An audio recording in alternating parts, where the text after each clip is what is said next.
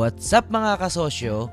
Welcome, welcome sa ating Negosyo Real Talk Podcast kung saan maaari mong marinig ang mga usapan ng mga malulupit na negosyante dito sa Pilipinas. Enjoy listening po mga kasosyo kahit na may mga ibang bagay po kayong ginagawa kasabay ng pakikinig nyo sa malupit na podcast na ito. Magkakasama pa din po tayo habang nakikinig po kayo. God bless mga kasosyo and salamat po sa inyong oras. Alam ko mga busy din po kayo. O tara, simulan na natin itong balitaktakang mabangis. Ayos!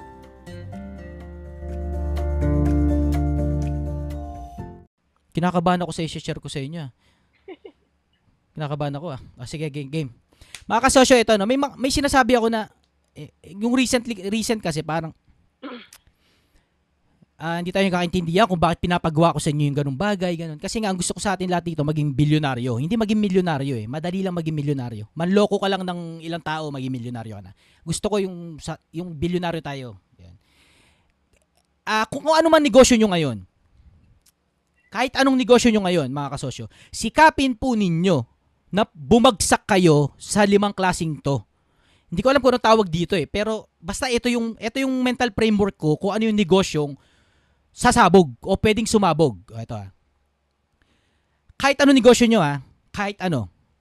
Nasabi ni kasosyong Lauris kanina, nababasa nyo ba itong number 5? Manpower. Kita nyo mga kasosyo? Nakamute pala lahat eh. no? Manpower Ah. Okay, okay. Ah, kahit anong negosyo nyo, mga kasosyo, pag sinabi kong lupitan, ito yung mga sinasabi ko pala. Pag sinabi kong lupitan nyo, ibig sabihin, kailangan ma-convert nyo siya sa isang klase, isang modelo ng negosyo o business type o business. Hindi, ko- alam yung mismong tawag. Basta kung ano man tawag, eh yung tawag. Isa, isa siyang klase ng negosyo na ito yung sasabog. Si Kasosyong Lauris, gumagawa siya, may mga kliyente siya, di ba? Engineering. So may client siya, then ginagawa niya yung project, ganyan. Okay yun. Starting. Pero hindi yun sasabog unless ma-convert niya yun sa isa sa mga to. Eh, na-convert ni Kasosyong Lauris ngayon na as a manpower. Ang ibig sabihin, yung negosyo niya ngayon, i-mute ko muna lahat ulit. Paano ba? Pa-mute po ulit lahat Kasosyong ano, katres. Ah, Naguguluhan pa ako doon sa ano. Ito. So dahil yung negosyo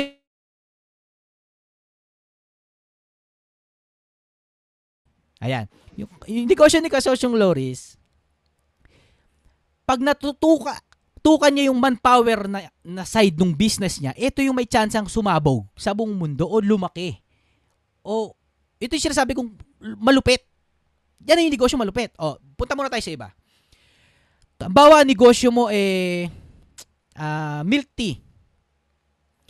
Kailangan yung negosyo mo milk tea ma-convert mo sa kahit isa sa mga to. Anong klase yun? Ma- bawa milk tea ka.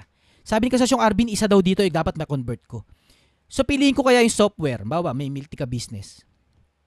So kailangan may magawa kang software na pa- tungkol sa milk tea para ka sumabog. Ah, bawa hindi naman software. Ah, platform. Kailangan maging platform yung tea business mo. Ano ano klase 'yon? Kailangan maging marketplace ka, kailangan maging Shopee ka, kailangan maging Airbnb ka, kailangan maging ito yung yung business mo na yung buyer at seller dun magtatagpo sa negosyo mo. Ang business mo na hindi milk tea. Ang business mo na platform ka na ng mga tungkol sa milk tea.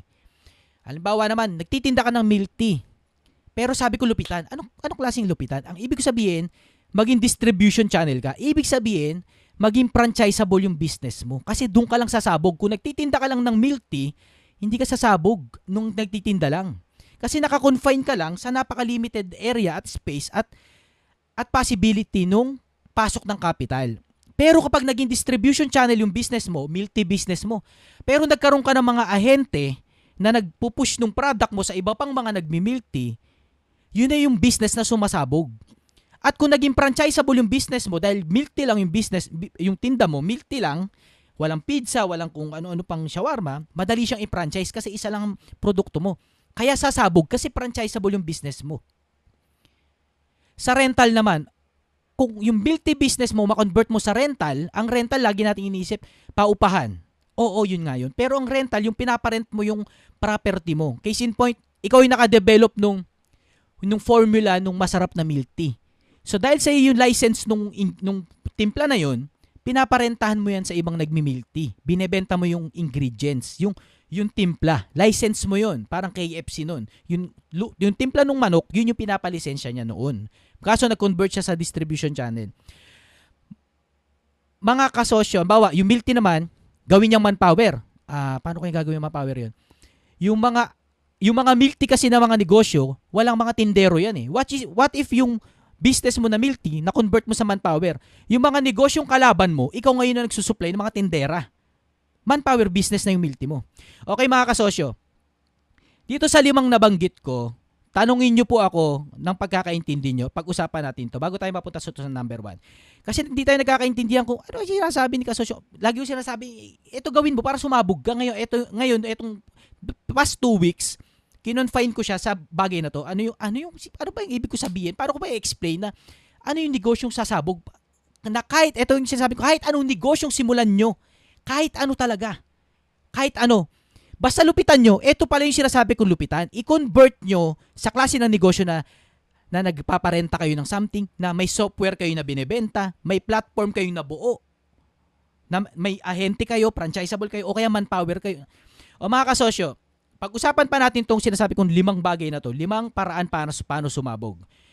Tanungin niyo po ako ng example at pag-usapan natin. Ah, tanggalin ko, nasulat niyo na po ba yung lima? Tatanggalin ko na tong screen sharing.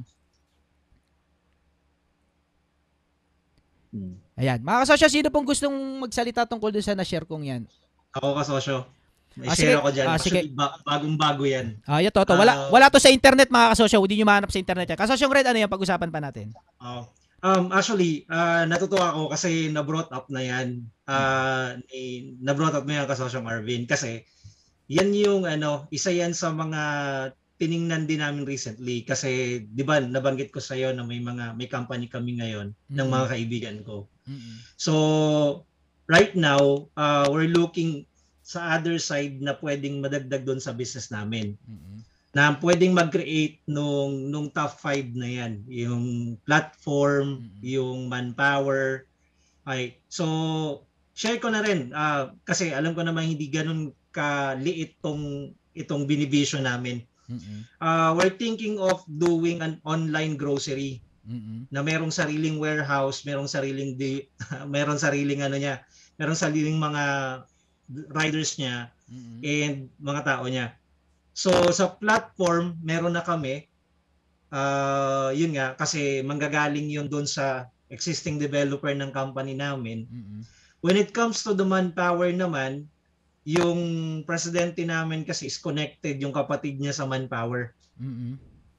Tapos uh, yung isa pa with with uh, the leasing, yung leasing, yung rental, yung chairman kasi namin is uh, connected naman into real estate. So mostly yung tatlo, actually dun sa pinakita ni Kasosyong RB, nasa pool na namin Mm-mm.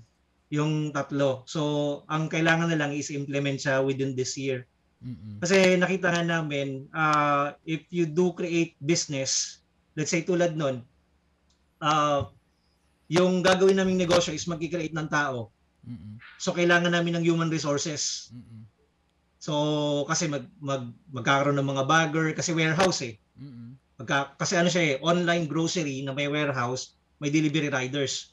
So pag umorder ka doon sa online, uh, it will be delivered straight sa bahay mo. Pero exclusive lang siya doon sa community na nabuo namin. So may existing market na rin kasi kami. Uh, right now magkaroon ng pilot dito sa Luzon. Uh, tsaka sa ano sa Cal- Calabarzon muna actually, Calabarzon and Metro Manila muna yung target. Mm-mm. So nakita ko ano talaga siya, sasabog talaga siya in the long run. Kasi ano siya eh, uh, doon lang halos nagfo-fall eh Mm-mm. sa ano sa mga negosyo na yon. So kahit isa lang diyan yung mapokusan mo, kaya lang sa amin kasi magkaka-interconnected siya eh. Meron kami kasing mga resources na pwedeng maka- makakatulong para mabuo namin yung ah, konsepto namin ng online grocery. So wala kaming problema na sa manpower, wala kaming problema sa system. And then yung sa leasing naman is yung mga magiging branch namin, hindi rin namin magiging problema kasi nga ah, real estate ah, ano rin to. Kumbaga may may connection din sa real estate yung pinaka-chairman namin. So yun, yun lang ano ko, yun lang pwede ko i-share uh, kasosyong Arvin. So maganda siya kapag large scale. Ang iniisip ko na lang ngayon, paano siya magkakaroon ng yung small scale muna. Yun kasi yung ano namin eh. yun din yung ano ko eh, yun yung dinatanong ko eh. Paano paano siya may implement in a small scale muna? Kasi hindi pa naman siya ganun kalaki and uh, medyo malaking cost din kung sisimula mo siya in a large scale. Okay. Thank you dong kasosyong ah, ano no, si, kasosyong Red. Si kasosyong Red ang example na kung ang negosyo mo grocery, okay na yan. Nagnegosyo ka na ng grocery. Pero ito yung sinasabi kong hindi sasabog yung grocery. Lupitan mo at mag-focus ka. Paano lulupit? Mamili ka sa lima na to kung anong business model mo na pang sasab para sumabog. Ano kaya yung business model ng grocery para sumabog? Pwede kasi ang model mo, platform ka. So sa'yo, iba yung nagtitinda ng mga, parang, actually parang supermarket platform yan eh. Actually, iba naman yung nagtitinda ng, ng chichirya sa loob ng supermarket eh. Hindi yung supermarket mismo. May ibang negosyo na nagtitinda ng chichirya doon, soft drinks, mga manok, kung ano man. Tapos yung mga buyer pupunta sa supermarket, doon bibili. At on the, sa process, kumikita yung supermarket. Yung business ng supermarket, platform siya. Para siyang Lazada. Iba yung nagtitinda, iba yung bumibili. Ang business ng Lazada, actually dati, platform lang, platform siya. Iba yung nagtitinda, iba yung seller, iba yung buyer. Kaso ngayon, pinasok na rin ng Lazada kasi yung retail. Sila na rin yung nagtitinda. Pero, para ano na yun eh, ah, dagdag na lang talaga yun dun sa profitable na sumasabog na business model. So, kaya yung mga sari-sari store, hindi yan sasabog, na sari-sari store kayo. Sasabog yan kung ma-convert nyo yan sa isa sa mga to. Magpa-franchise kayo ng sari-sari store nyo, mag-distribution kayo, or maging platform kayo, or mag gumawa kayo ng software para sa sari-sari store, or magparenta kayo ng sari-sari store. Hindi, hindi magparenta eh. Oh, wala, iba yung example. Ibig sabihin, pag sinabi kong focus, isa lang sa mga yan, mga kasosyo, ang tutukan nyo, sasabog na kayo. Ibig sabihin, yayaman na kayo. O maabot nyo na yung bilyon. Isa lang sa mga yan na mapagana nyo. Mga kasosyo, hindi ko to pinagdadamot sa inyo. Kasi lahat tayo dito nasa, alam to ng mga mayayaman, alam to ng mga bilyonaryo. Yun nga lang, hindi nila maipaliwanag, ng ma- hindi nila ma-explain. Pero nagawa nila eh. Tayo dito, nagtutulong-tulong tayo na ma-figure out na kahit walang tumutulong sa atin. Pero sa pagkakaintindi ko, ito yung lima na modelo na pag ito yung tinumbok mo, sasabog ka. Iba yung magsimula ka ng negosyo, sa pasasabugin mo na yung negosyo. Magkaiba po yun. Si Kimberly nagsimula ng milk tea business. Iba yung pagsisimula sa pagpapasabog. Kapag yung modelo mo nung nagsimula ka, ah, nagtinda ka ng milk tea, nagrenta ka, okay yun, nag-start ka. Pero along the way, magkakaproblema ka. Ba't walang profit? Bakit walang bumibili? Bakit ganito?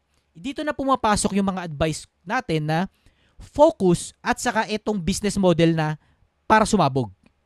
Nakwento ko nung nakaraan, iba yung pagtitinda ng milk tea per se, iba yon.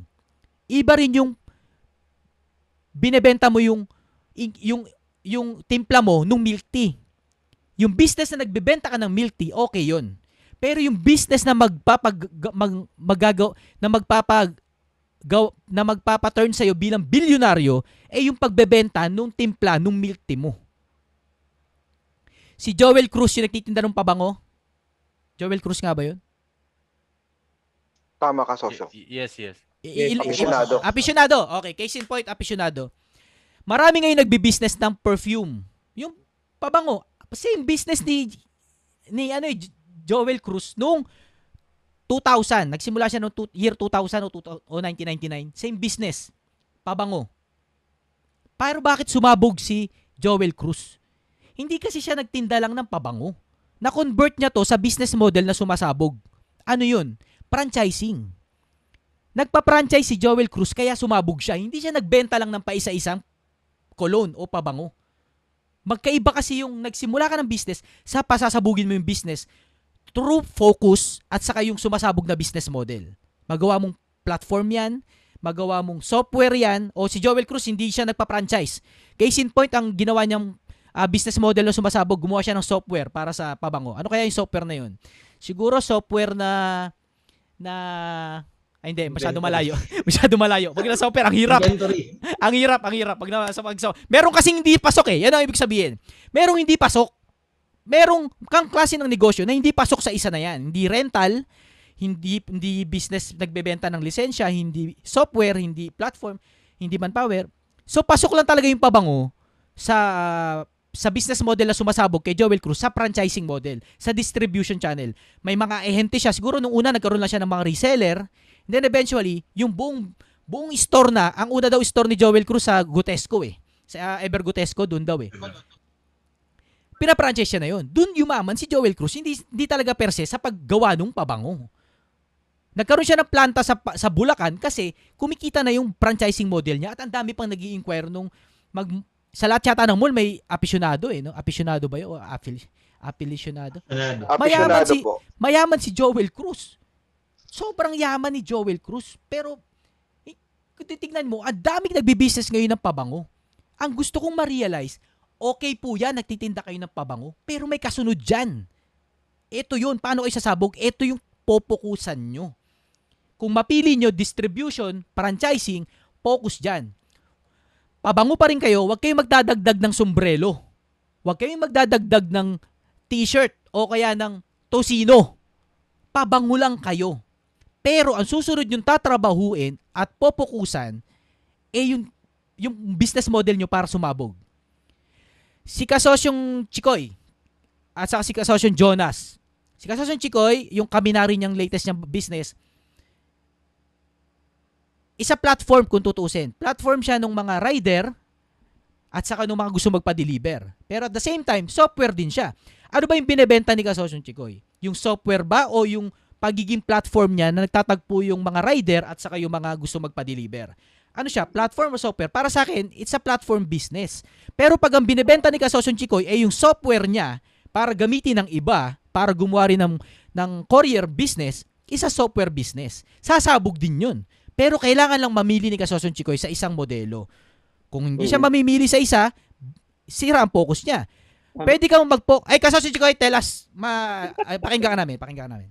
Ayan, ah kasosyo, ah yung sa kasos, yung kay kasosyong Red, iniisip ko rin yan dati kasi, di ba gumawa nga ako ng platform ngayon. Tama yung sinabi mo kasosyo Arby na platform yung focus ko ngayon. Ang focus namin is connecting people together. Yun talaga yung goal ng software. Ngayon, yung sinasabi ni kasosyong Red, iniisip ko rin yan pero dahil nga natuto na talaga ako sa'yo at syempre na-realize ko nga rin sa previous past experiences na dapat mag-focus kahit gusto ko na gumawa ng grocery, lagi kong binabalikan yung focus, focus, focus. Eh bakit ba naman ako gagawa pa ng sarili kong grocery? Eh itong lang software pa lang, ang dami ng problema nito. So kapag gumawa ako ng grocery sarili ko, sabihin natin, oo, sa akin ito yung benta. Pero marami ring problema ang sarili, ang grocery. May sariling distribution problem yan. May employee, employee problems din yan. Storage problems. Willing pa ba ako na mag-undergo na hatiin na naman ang focus ko katulad ng nangyari sa akin dati. Kaya ngayon, ang focus ko lang talaga is the platform. Meron ba akong sarili kong rider? Wala. Meron ba akong sarili kong products? Wala. Ang focus ko lang talaga is the the connection between the users, riders, at saka sa lahat ng grocery. Anong advantage ko pa doon? Hindi ko kailangan isipin na may supply ba dito. Kapag walang supply dito sa tindahan na to, ah, marami akong tindahan na pwedeng puntahan. Marami, nakaka-focus ako sa growth ng mismong platform hindi yung hinahati ko yung attention ko sa napakaraming bagay at napakaraming problema, kanya-kanya, bawat isang aspect na gusto kong ilagay. Halimbawa, ah, may may kinausap ko ang kaibigan ko na siya ang maunang mag uh, tawag dito, mag-monopolize ng bigas doon sa Mhm. Kaminari. Kasi ano kami, online platform tayo, pwede kang mag-post ng items mo. Mm-mm. So, ang usapan namin, siya lang muna yung magiging ah, parang solo supplier ng bigas. Mm-mm. Ngayon tumanggi siya dahil hindi niya alam, hindi niya kayang isipin kung paano mangyayari. Ngayon, pumapasok sa utak ko na ako na lang kaya mag-supply, ako na lang kaya mag-supply. Kasi kaya ko naman gawin yun. Pero hindi, kailangan ko siyang i-separate talaga na ang focus ko is not selling bigas or hindi ang magbenta ng grocery. Ang focus ko talaga is mag-ayos, gumawa ng napakagandang platform para sa mga constituent or sa mga users namin dito sa Upland Cavite. So, yun yung ano, yun yung sitwasyon ko ngayon. Tama si Kuya Arvin, platform lang yun. At hindi ko siya hahaluan ng kahit ano pa sa ngayon. Pero in the future, anong next step ko dito kasi Social Arvin? Mm-mm. Most probably, um, magkakaroon ng franchise. Kasi pwede na namin ibenta yung sistema namin. Mm-mm. So yun yung mga next step per city. Pero sa ngayon, ang focus talaga dapat is distribution and distribution only. Ay, platform and platform only. Walang iba. Yun lang muna. Ayun, salamat doon Kasosyon Chikoy ha. Ah, marami di, marami pang ganun. Ito yung sinasabi kong pukusan. Et tempting kasi na mag-isa ka ng negosyong gumagana. Tapos lahat ng ng business model para sumabog ka, gagawin mo nang sabay-sabay kasi ang daming opportunity. Ito yung sinasabi ko pala na focus. Focus sa isa. Ano ba yung isa na yon? So mamili ngayon, pag-uusapan na natin, ano ba dyan sa lima ang pupukusan mo? Hindi pala ito tungkol sa mag-focus ka lang talaga. Oo, oo, oo, oo, magpo-focus ka sa milk lang, milk lang. Cologne lang, cologne lang, oo. Pero after that, ano na? Ito pala yun na hindi ko masabi last week. Pero salamat sa Diyos kasi binigay sa atin to na ma-explain na ito pala yung dapat natin pag-usapan. Ano yung model mo para sumabog? Dahil gusto ko lahat tayo maging bilyonaryo, alin dito yung tutumbukin mo kasosyo? Kung sino, kung ano man ang negosyo mo. Si kasosyong Loris kasi na nabanggit niya. Nabanggit niya na Sabi ko na yung gusto ko sabihin. Ayan. Salamat kasosyo Chikoy ha. Ah, mga kasosyo, naka-flash ulit yung lima, no? Pero ang liit, no? Hindi ko pa, ma- hindi ko pa mapalaki. Ay, ibig sabihin, si kasosyong Loris, kasosyong Loris, pwede po kayong makausap. Asa si kasosyong Loris? Andito, present. Ayan. Bago nyo na, na, na kasalubong yung manpower na, na business model, ano yung services nyo po? Um, kasi ang services ko ngayon ay nagda-drafting ako ng design drawing. Ah, So ngayon, Ay. yung isang malaking kumpanya dito, RCR, search nyo, malaking company dito, Hmm. may nag-approach sa akin na um, ayaw daw nila ako magtrabaho sa bahay. Hmm. Ang gusto nila sa office nila. Then na-realize ko, pwede naman pala ako magkaroon ng manpower yung ka-same same same uh, qualification na meron ako Mhm. kung meron lang sana ako. But at this moment, kaya nung nakaraan, nag-post ako na medyo down kasi ayoko na mag-office. Kung gusto, gusto ko na mag-office na lang dito sa office ko. Ayoko na pumunta sa ibang opisina. Yun lang yun. Pero I'm okay with everything. It's just like, na, na, na-realize ko na lang na, ah, kaya pala, yung malalaking kumpanyang engineering firm, Mhm. na-realize ko na pwede pala yung pag-supply ng mga tao, parang ni-leverage mo lang yung sarili mo Mhm. Parang ang ginang nangyayari, basta parehas kayo ng qualification o kahit anong field man meron yan, basta nakapag-train ka, yun na lang, pinifigure out ko, pinifigure out ko pa siya kung paano pa ako maduduplicate Mhm. para maibenta ko yung sarili ko pero hindi ako talaga. Yung ibang tao naman, ang gal- actually ginagawa ko na yun sa Pilipinas eh. Halimbawa, may project ako, per hour yung bigay per project. Ang gagawa nun, yung tao sa Pilipinas, ngayon ko lang naintindihan, even though chine-check ko in everything, Mhm. kumikita ako dahil sa kanila. Kasi sila yung nagtatrabaho para sa akin. Mhm. Yun yung pala, manpower, good. Ah, salamat doon kasosyong Lauris. So, ang aral, kung may napagana na kayo, iisipin nyo na kung paano kayo sasabog sa pamamagitan nito business model. Pag-usapan natin si kasosyong Henry C. Gusto nyo ba pag-usapan? Sige, go. Si kasosyong Henry C, ang una niya negosyo, ano, nagtitinda daw ng sapatos, which is tama naman. Pero hindi doon yumaman si, si kasosyong Henry C. hindi doon yumaman si Henry C. Yumaman si Henry C, bakit? Ano kayang business model niya na sum- nagpasabog sa kanya? Sino sasagot? Sinong hula? Real estate? Hindi pa po. Ano na, investment na lang ni, ano yun eh, ni Parang yung... ano din sosyo. Parang Galing, eto ah. platform din. Ah, sige, wait lang mga kasosyo. Galing, galing sa simpleng negosyo. Ito, ah, pinag-uusapan natin how to turn. Oh, you got five? Yeah. Teka lang, mute muna that. Ah, mga kasosyo, tahimik. tahimik. Teka lang, mute, mute, mute.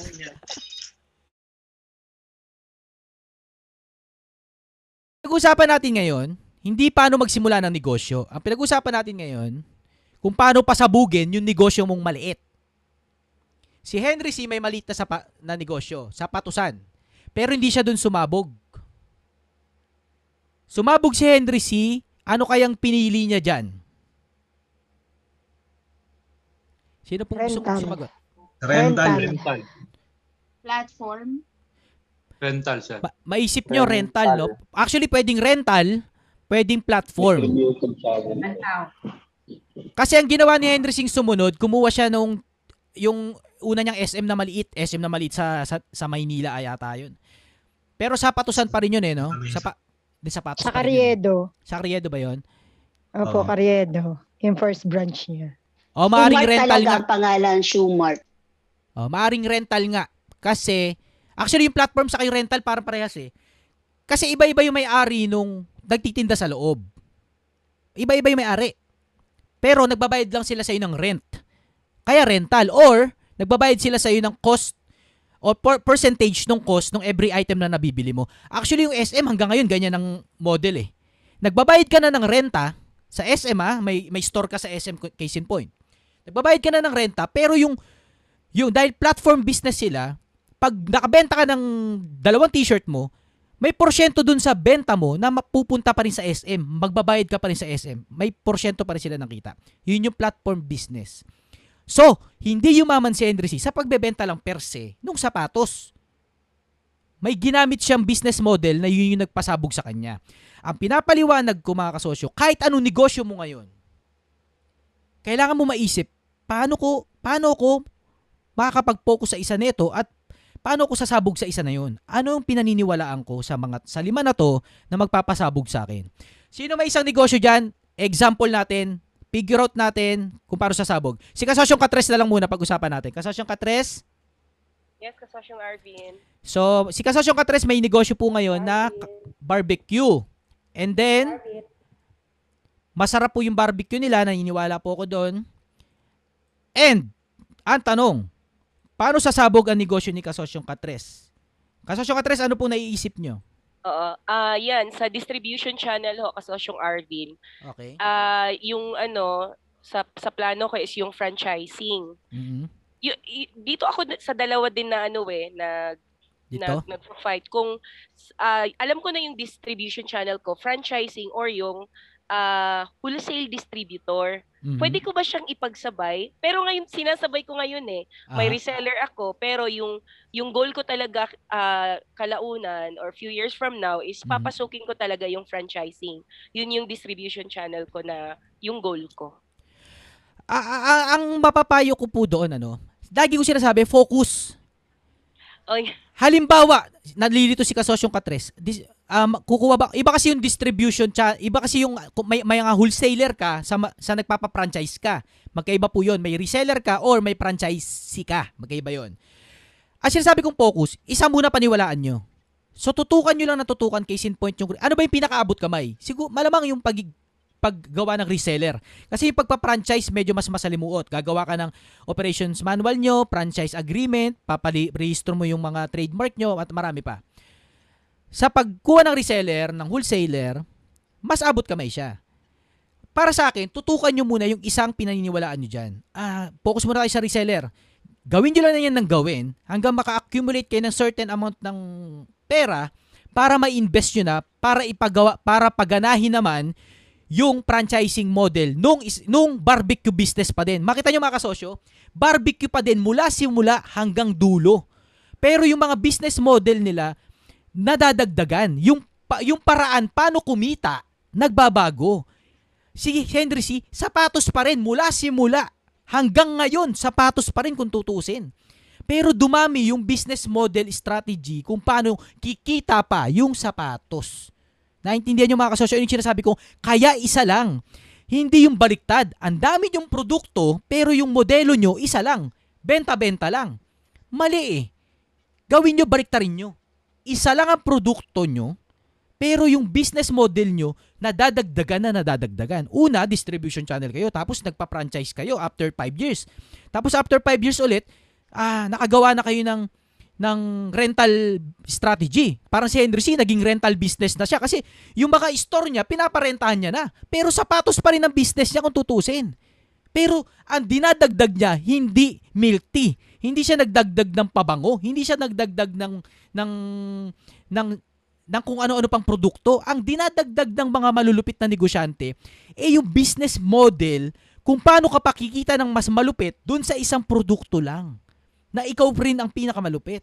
Naiintindihan na natin mga kasosyo ano yung pinag-uusapan nating focus at lupit. Ito pala yun. Alin dyan yun. One at a time. Lahat yan pwede nyong daanan. Kasi kasi Henry C dati buy and dati buy and sell ng sapatos.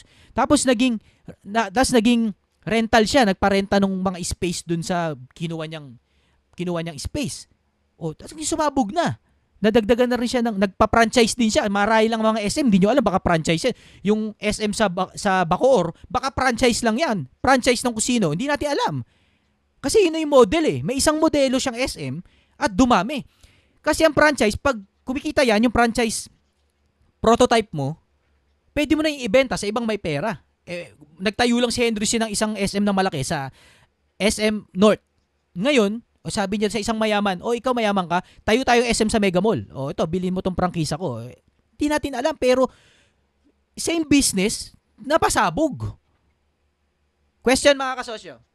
Sa nakakalitong parte,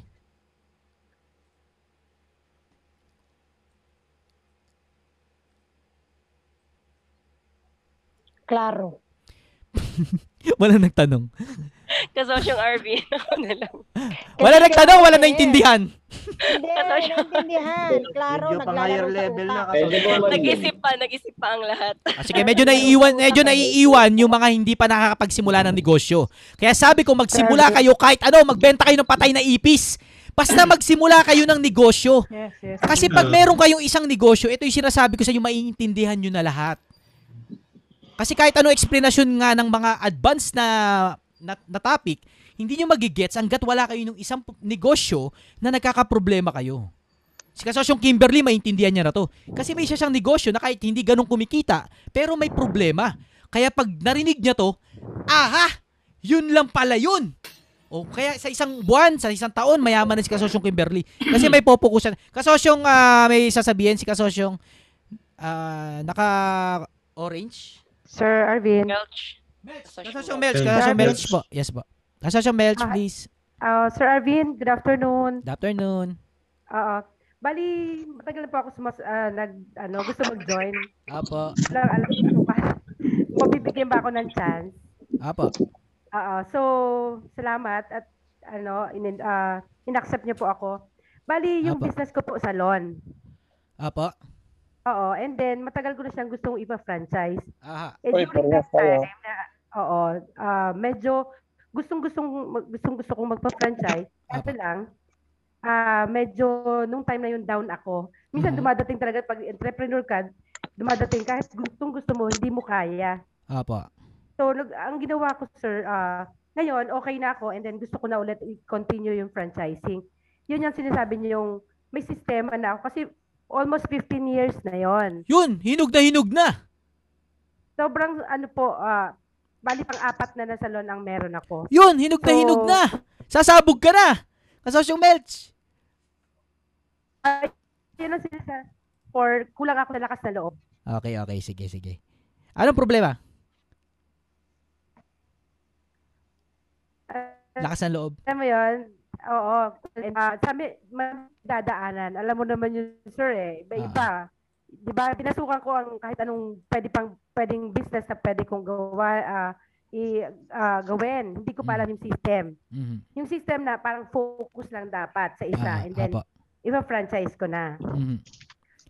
kulang lang siguro ako, sir, tao na magsusupport sa akin yung kung anong mga kailangan kong gawin. So, ngayon may na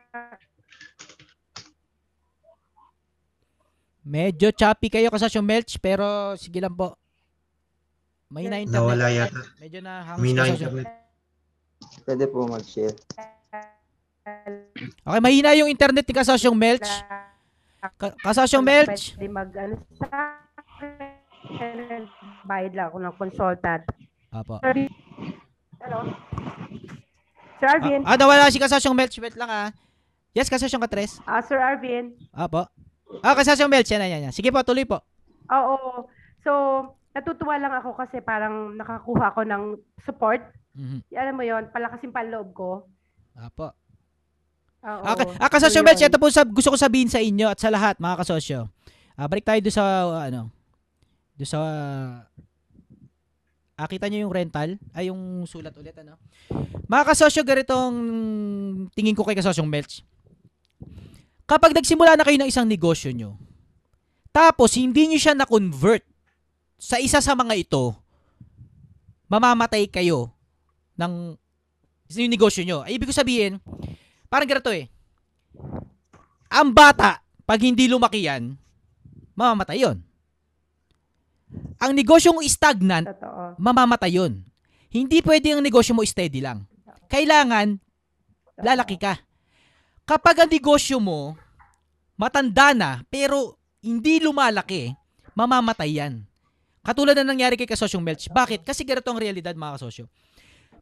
Ang negosyo, padagdag ng padagdag yung problema dyan. Pag hindi ka nakatalon dun sa next model mo, magpapa-franchise ka ba, magpapa-rental ka ba, maggagawa ka ba ng manpower mo ng mga nagugupit. Si Ricky Reyes yata ang, ang ginawa, may manpower ng nagugupit eh. Tama ba ako? May, ma- si Ricky Reyes ba yun? May school. Ayun, yun, ito. Si Ricky Reyes, ang talento niya, ang core gift niya, maggupit or mag-ayos, mag-makeup, no? Si Ricky Reyes. Tapos, nag, in-expand niya yon nagawa siya ng school na nagtuturo kung paano maggupit. Ngayon, yung mga graduate ng school na yon dinidistribute niya yon sa mga nangangailangan ng mga talented na nagugupit. Actually, it's a manpower ano business model eh.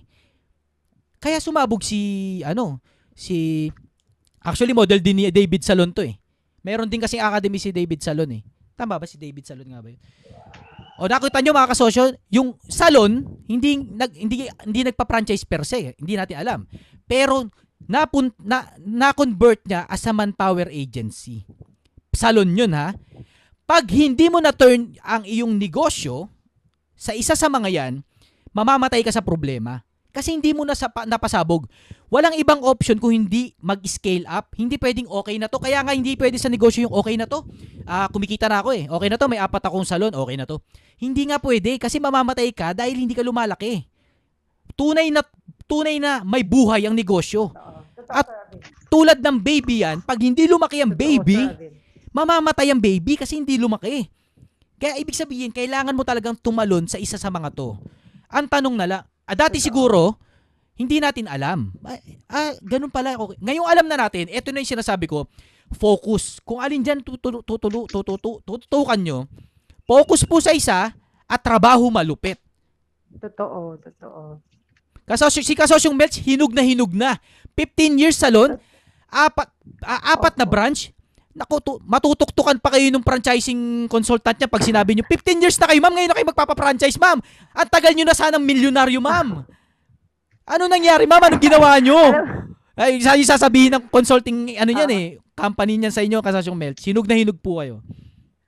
Opo, ang naisip ko lang before, sir, kasi marami akong na-experience na uh, nagpa-franchise, tapos bumabagsak. Sabi ko, ayokong ganun. Sabi ko, alamin ko kaya anong mga kailangan. So, ayoko kasi may nag may bumabagsak na mga sa ano, nag-franchise tapos hindi na asikaso. Mhm. So, this time kailangan hindi lang sarili mo, unahin mo munang kliyente Opo, para tama. sila tulungan. Tama naman yun. Ito concern to ng lahat ng, at ayun din ang prinsipyo natin dito ah. Huwag kang magpapa-franchise kung yung negosyo mo at ikaw hindi kayang buhayin yung negosyo mo. Pero kung nabuhay ka na ng mahabang panahon sa negosyo mo, kaya na rin niyang buhayin yung magpa-franchise ng negosyo mo. Galit ako sa franchise kapag kayo ang magpa-franchise ng ibang negosyo. Ang payo ko, yung negosyo nyo mga kasosyo, ang ipa-franchise nyo kasi diyan kayo magiging bilyonaryo. At hindi yung kabaliktaran. Hindi yung ginawa yung bilyonaryo, yung naggawa ng siomay na walang lasa. Ang sinasabi ko, kayo gumawa ng siomay na masarap talaga at may vitamina at nakakaputi. At yun ay ipa-franchise nyo. Sa inyo ko pabor, hindi sa kanila. Malinaw mga kasosyo, hindi tayo galit sa franchise kung kayo ang magpapa-franchise. May gluta tayo. Totoo, Sir Robin. Mga ah, Melch, ah, may bagong Opo. challenge sa buhay nyo. Ne- Go to the next level. Focus. Actually, sir, nag-start na ako hopefully this year. Mhm. Ah, inaayos ko na mga documents ko. Yun. Very good. God bless you po sa inyong ah, ano, pagsabog. Ano? Ah, mga kasosyo, sino pa po ang may gusto Oo. sabihin? Pero Sir Arvin, kailangan ko Pwede po magdagdag.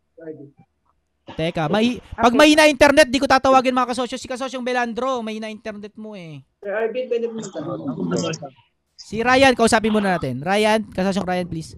Ayun. Ayun, thank you po sir. Ah, kasi po yung sa akin, almost 3 years na. And then, Ah. syempre yung proseso nito ng business ko, parang gamay na, parang gamay na gamay ko na. And then, gumawa din ako ng sariling sistema. Mhm. At marami na rin nagtatanong sa akin, paano ang franchise? Magkano ba ang franchise? Wala lang po idea. Since napag-usapan po natin tong paano sumabog, paano po ba ang proseso? Sino ang dapat kausapin? At sino-sino mga tao ang dapat isama sa group, may may kailangan ba isama sa group o sino ba dapat consultant kasi may nabanggit po kayo eh, consultant ng franchise. Ah, meron. Ako po, siyempre, pareho po tayo sir, hindi naman ako ganun kagaling sa English na ganyan. And then kung paano gumawa ng kontrata, ganun. Paano po ba yung proseso? Curious na curious po ako sa ganung bagay. Okay, ganito mga kasosyo, no? Hindi kayo sasabog kung wala kayong matinding desire na pasabugin na yung negosyo nyo. May tinatawag na fear of expansion eh. Pakinggan nyo to maigi mga kasosyo. Fear of sa- ano? Fear of success, too much success, may ta- may takot 'yan. Totoo. May start nag-start ka na ng business ano? Tapos natatakot kang pasabugin kasi ay ang dami trabaho niyan. Ay baka mapahiya ako. Ay baka hindi kumita yung franchiser ko, franchisee ko. May fear of expansion. Ngayon ang unang step, magdesisyon kayo na pasasabugin niyo yan kahit anong mangyari at gawin niyo lahat para sumabog yan. Kahit ano sabihin nila, kahit pum- pumalpak-palpak pa kayo, basta pasasabugin niyo yan. Si Tony Tantakakyong ba nagpapigil sa takot niya? Baka pag dumami yung Jollibee, may isang taong mamatay dahil may kumain ng bulok na chicken joy. Siyempre, maraming pwedeng mangyaring hindi maganda. Pero kahit na yung desire mo pasabugin yan sa buong mundo, eh hindi ka mapipigilan. Ang unang step para sumabog, eh magdesisyon ka na sa pasasabugin mo yan na at kakalimutan mo yung fear of expansion. Ang tanong, sino tutulong sa'yo? Sino tutulong sa akin para pasabugin to? Ito ang sigurado ko. Basta nagdesisyon ka at pinagdasal mo na pasasabugin mo na ang negosyo mong tunay na kumikita, darating ang tamang tao sa harapan mo. Hindi ko sasabihin kung sino, pero sigurado ako doon. Napatunayan ko na yan mga kasosyo. Hindi ikaw ang hindi ikaw maghuhusga kung sino tutulong sa iyo eh. Ito pinaniniwalaan ko ah. Hindi ikaw magdidesisyon kung sino makakasama mo sa grupo mo. Ipagdasal mo lang at kusa silang dadating sa buhay mo. Hindi ko sasabihin, ah, lumapit ka dito. Ah, yung, ka- yung asawa mo, gawin mong kamiyembro. Actually, wala nakakaalam eh. Pero dahil may desire ka lang may, pla- may balak ka ng pasabugin yan, at alam mo na yung prayer mo na, Lord, tulungan mo na akong pasabugin to.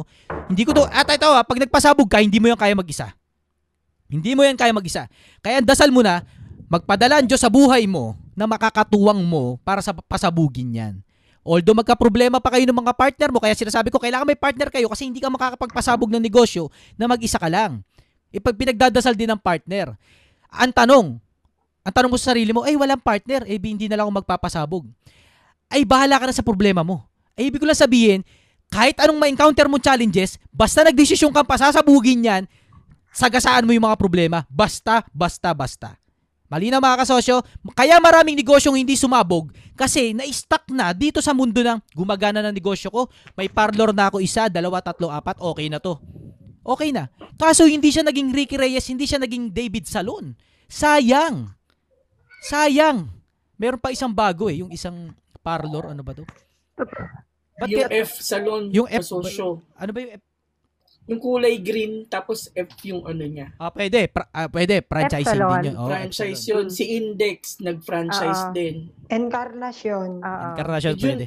na- may humina kasi yun eh. Kasi namatay si Jun eh. Hindi na ano. Ah, hindi siya wow, nag- na-workout. Okay, okay.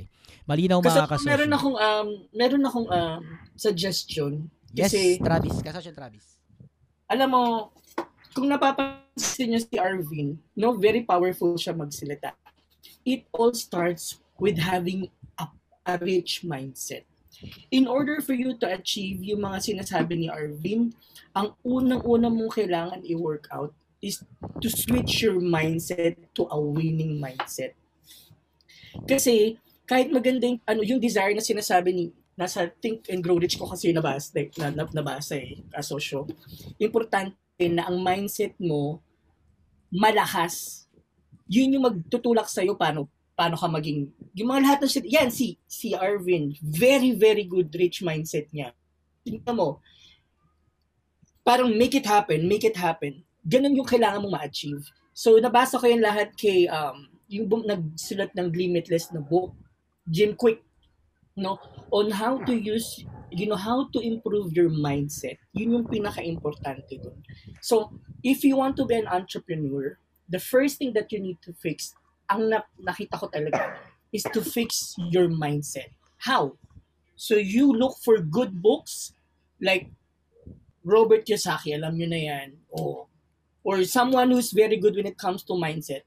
Jim Quick is a very powerful person that naging ano ko when it comes to having an entrepreneur mindset.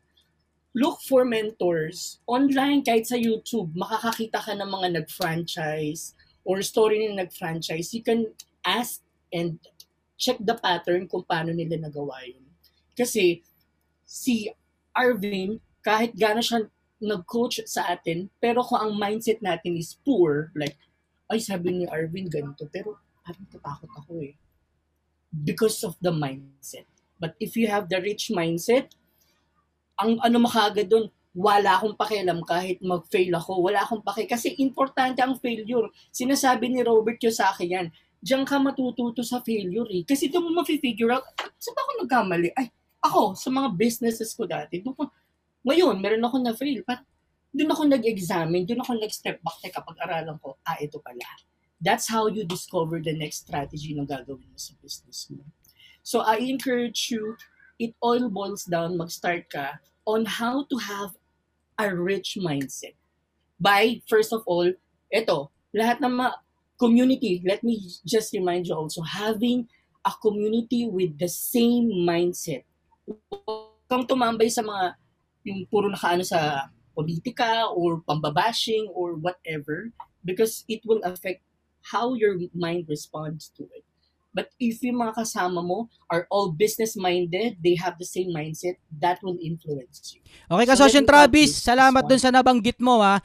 Pero hindi po kasi ako naniniwala dito na kailangan nating i-enrich yung mindset natin. Ang pinaniniwalaan ko dito, just exec- execute. Paralyzing kasi yung mindset yung uunahin natin eh. Sorry, Kasosyon Travis. I respect sorry. yung I respect Totoo yung yun, pinanggagalingan mo. Pero yung mga Dalawang bagay pala yun sa akin. Ah. Hindi pa ako tapos kasi. Kasi kahit anong reach ng mindset, yung pagtitake ng action, yun talaga. The Okay. execution part. Oh, eto Kasosyon Travis. Oh, dalawa sinasabi mo, oh, na- naiintindihan ko 'yun. Pero dito hindi ko inuuna yung mindset o aral. Execution ang una dito sa grupo na to kasosyong Travis. Pasensya na pero I disagree na i-enrich natin yung mindset kasi it's paralyzing sa lahat eh. Pag binayo mo yan, sasabihin, ay, kailangan pala mag-aaral muna ako. Magbasa muna ako ng libro. Kailangan magpa-coach pala muna ako. Para sa akin, it's bullshit advice. I'm sorry to say, Kasosyon Travis. Hindi, it's okay. Pero, Kasi- pero, duduktungan nyo kasi ng, hindi, saka mo i-execute. Iba ang grupo na to. Ang sa akin dito, execute mo muna at yung mindset kusang madedevelop. Correct. I like that. Kasosyon Travis, pasensya na pero alam ko bago ka dito sa ating community pero I do recommend na mag mag ano ka muna mag-observe. Marami kaming prinsipyo dito na kabaliktaran sa labas. I respect Alam mo, po yung kom- yung ambag nyo pero baka dumami yung pag pag-correct ko sa inyo and hindi maging maganda yung conversation natin. No, no, no. No, I'm not Hmm. here for to disagree. Actually, Ah. kaya nga ako nagpunta dito eh. Kasi gusto ko magkaroon ng ibang perspective. Ah, So, tama. I, I'm here, I'm open. You know, I'm here, I agree to disagree. Ah. Alam mo yun, it doesn't matter that if someone is ag- disagreeing with you, ibig sabihin na you're against it. No, that's not how it works. Kasi doon ka matututo. Kaya I Kaya recommend ka Sosyon Travis, no? Ah mag parang mag-sit in po muna kayo. I- I'm sorry pero marami po kami prinsipyo dito na hindi ko pwedeng baliktarin ng dahil gusto ko lang sumang-ayon sa isang tao. Seryoso Pero, ko. Ah, kaya nga po eh, baka kasi mapuna ko kayo ng mapuna dahil laging baliktad yung sasabihin nyo. Alam ko kung saan kayo nanggagaling. Alam ko yung gusto nyong panggalingan. At para sa akin bullshit lahat yun eh. Mali, hindi, I'm sorry to say pero mali ang payo na yun. Mindset, train your mindset, magbasa ng libro. Para mali po talaga yun.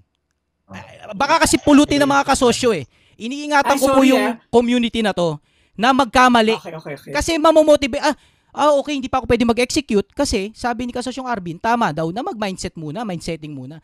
Hindi po yun ang prinsipyo ko dito. Ang prinsipyo ko dito, kahit wala kang alam, kahit duwag ka, basta mag-execute ka. Hindi mo kailangan magbasa ng kahit anong libro o kung mausap ng kahit sinong mentor, basta mag-execute ka.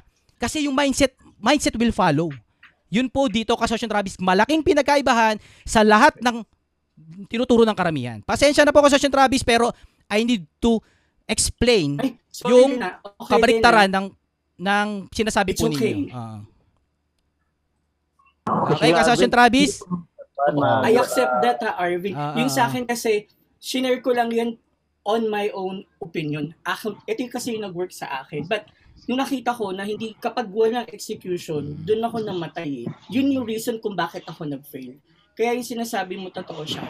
O, kaya, And kaya, kaya there- kasosyo Travis, makikita mo, hindi mo dapat, kaya ka kasosyo Travis, hindi mo dapat pinapayo sa iba na enrich muna yung mindset nila or magbasa muna ng libro.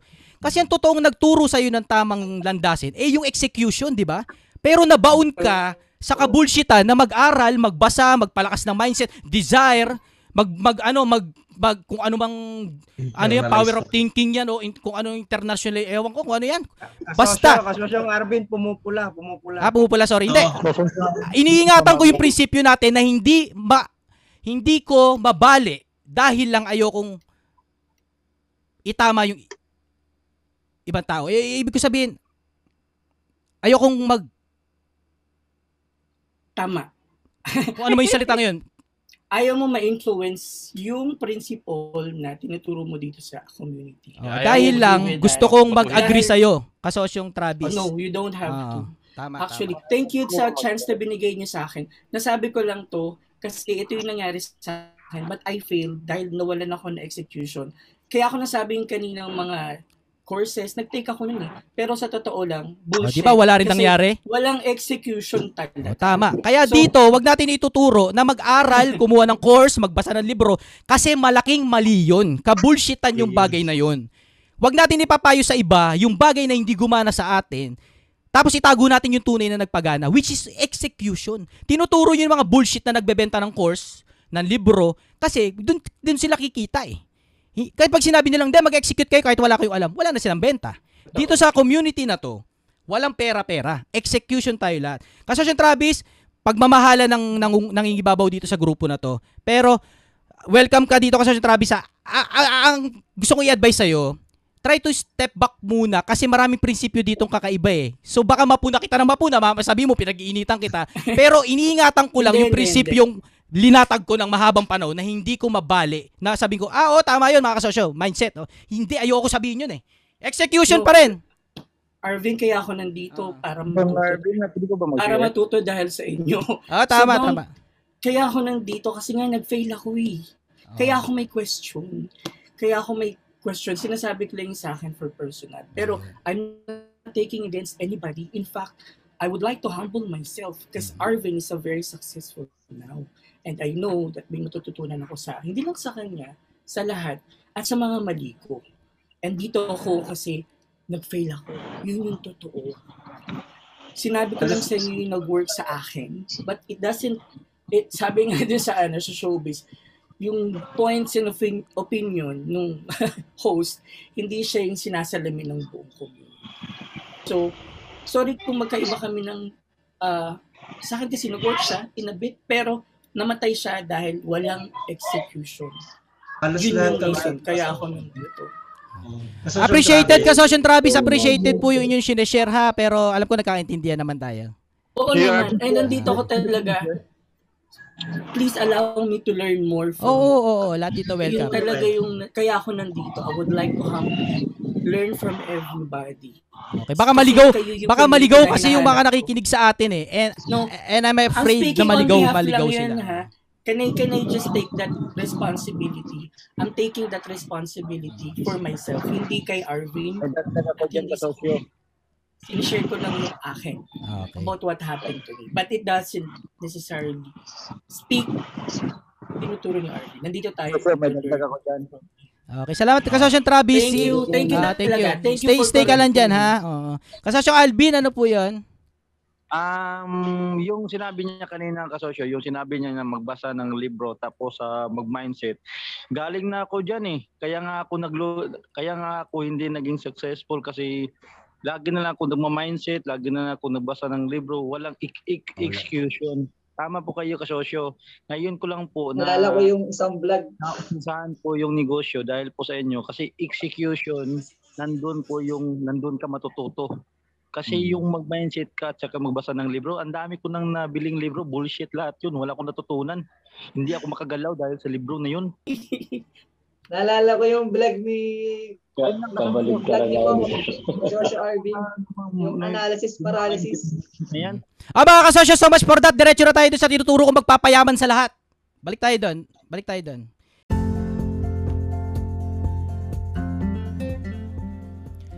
Isang umaatikabong balik-taktakan na naman ang napakinggan mo mga kasosyo. Salamat po sa halos isang oras na pagsasama natin sa podcast episode na ito. Kung nabiting ka pa mga kasosyo ay maaari mo pang mapakinggan ang karugtong neto sa iba pa nating mga episodes. Have a great day mga kasosyo and trabahong malupit po tayo. Kung nagustuhan nyo to mga kasosyo ay please wag pong kalimutan na i-rate ng 5 stars at i-review ang ating Negosyo Real Talk Podcast. Malaking bagay po yan para sa akin. Muli, wag nating kalimutan na ang tagumpay ay galing kay Lord Jan. Kaya tuwing tayo magtatagumpay, ibalik natin sa taas ang glory. I love you mga kasosyo and God loves you. Trabaho malupit, bawal tamad. Galingan pa natin mga kasosyo and let's change the world!